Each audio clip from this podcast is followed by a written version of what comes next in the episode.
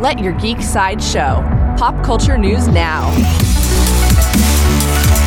Hi, this is Andrew, and here are your pop culture headlines. New from Netflix The Witcher released new photos of Geralt's armor in Season 2 and announced it with a limerick. His emotional shield can ward off any charmer, but his trusted sword he'll wield will be matched with new armor. There is no release date for Season 2 of The Witcher at this time. Coming soon from 20th Century Studios, 20th Century Studios released a new trailer for their upcoming film Free Guy. The trailer shows the video game character Guy fighting to save his world before the game is shut down. Free Guy arrives in theaters on December 11th. For fans of video games, Monster Hunter released a teaser trailer for their upcoming film. The teaser shows a black Diablos emerging from the ground as soldiers prep their weapons against it. Monster Hunter will hit theaters in December.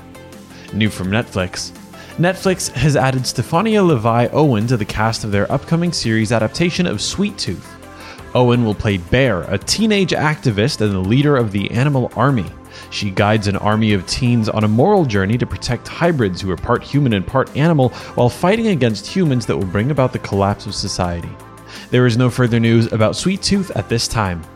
This has been your Pop Culture Headlines, presented by Sideshow, where pop culture is our culture. If you'd like to see the new photos of Geralt's armor, the new trailer for Free Guy, or teaser for Monster Hunter, go to geek.sideshow.com. Thanks for listening, and don't forget to let your geek side show.